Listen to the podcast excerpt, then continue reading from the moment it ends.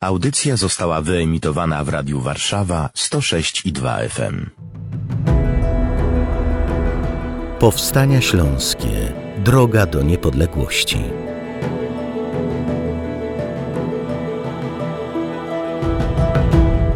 Stulecie Powstań Śląskich. Dzisiaj kontynuujemy nasz cykl opowieści o postaciach, ważnych postaciach związanych z polskością Górnego Śląska. Ksiądz Jan Brandys.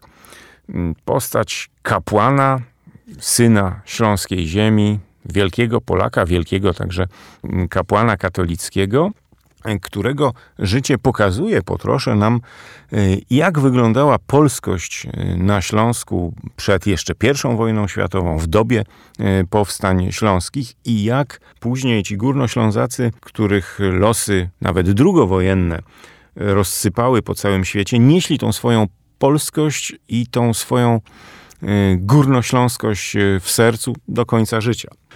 Ksiądz Jan Brandys urodził się w 1886 roku w Pawłowicach Dębinie. Uczył się w szkołach, no oczywiście szkołach niemieckich, bo tylko takie wtedy funkcjonowały, na terenie powiatu pszczyńskiego. Do gimnazjum chodził w Pszczynie, tam uzyskał maturę. No, maturę można było zdać tylko po niemiecku, więc język ten znał perfekcyjnie, a jak większość ludzi kończących wtedy szkoły średnie, doskonale poruszał się także w obszarze języka łacińskiego, znał podstawy greki i z takim kapitałem wiedzy bez trudu dostał się na Uniwersytet Wrocławski, gdzie podjął studia teologiczne. W 1912 roku otrzymał święcenia kapłańskie i rozpoczął posługę duszpasterską na terenie Śląska. Był i wikarym, i administratorem parafii w, w, różnych miejscach i w okolicach Gliwic, w Łabędach i w Strzelcach Opolskich i wszędzie tam kazania wygłaszał oczywiście po mm, polsku, jako że na tych obszarach, gdzie posługiwał jako kapłan, przeważającym językiem był właśnie język polski. Ta polskość sięgała jeszcze przed I wojną światową,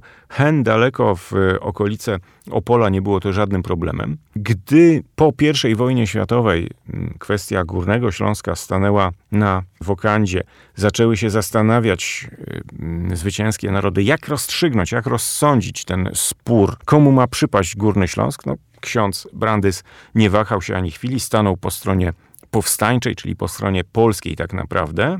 I już w czasie pierwszego powstania śląskiego zaproponowano mu nawet funkcję naczelnego kapelana wszystkich wojsk powstańczych. On ostatecznie został kapelanem pierwszego pułku strzelców bytomskich. Towarzyszył powstańcom i w pierwszym powstaniu śląskim, ale przede wszystkim w powstaniu trzecim, tym najważniejszym, działał w wielu rejonach. No, został dostrzeżony później przez Niemców, mieli go na oku. Po powstaniach śląskich władze wojskowe nawet zaproponowały mu wysokie stanowisko w strukturze ordynariatu polowego, ale ostatecznie ksiądz Brandys postanowił wrócić na Śląsk, być po prostu zwykłym diecezjalnym księdzem, posługiwać swoim ukochanym Ślązakom, co nie znaczy, być zwykłym księdzem nie znaczy, że nie działał także na innych polach. Był społecznikiem, publicystą, no i Niemcy mieli go na swojej liście proskrypcyjnej. Wkraczając w 1939 roku na Górny Śląsk, poszukiwali go. Ksiądz Brandys, wiedząc o tym, przedostał się na zachód, trafił do Francji we wrześniu 1939 roku. Tam został kapelanem wojskowym w, w tworzących się, odtwarzających się polskich siłach zbrojnych. Wiemy, wojsko polskie we Francji podzieliło losy Republiki Francuskiej. Ksiądz Brandys trafił później Hen na Bliski Wschód, gdzie był kapelanem przy Brygadzie Karpackiej, później przy drugim korpusie polskim i ostatecznie po II wojnie światowej nie wrócił do Polski. Został wraz z szeroką rzeszą emigracyjną na zachodzie, konkretnie w Londynie. Trafił do polskiej parafii emigracyjnej. Tam posługiwał aż do końca swojego życia praktycznie, czyli do 27 lutego 1970 roku.